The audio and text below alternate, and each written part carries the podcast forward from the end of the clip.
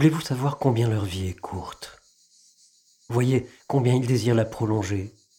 Des vieillards décrépits demandent les mains jointes quelques années de plus et se font plus jeunes qu'ils ne sont.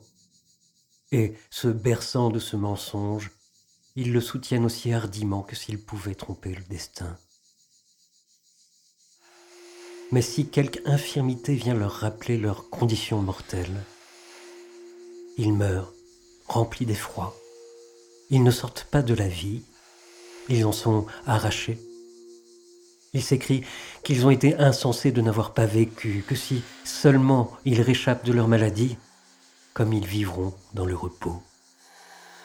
Et, reconnaissant la vanité de leurs efforts pour se procurer des propriétés dont ils ne pourront pas jouir, ils voient, en conséquence, combien tous leurs travaux ont été inutiles et stériles. Mais pour celui qui l'a passé loin de tout négoce, combien la vie n'est-elle pas longue? Rien n'en est sacrifié, ni donné à l'un ou à l'autre.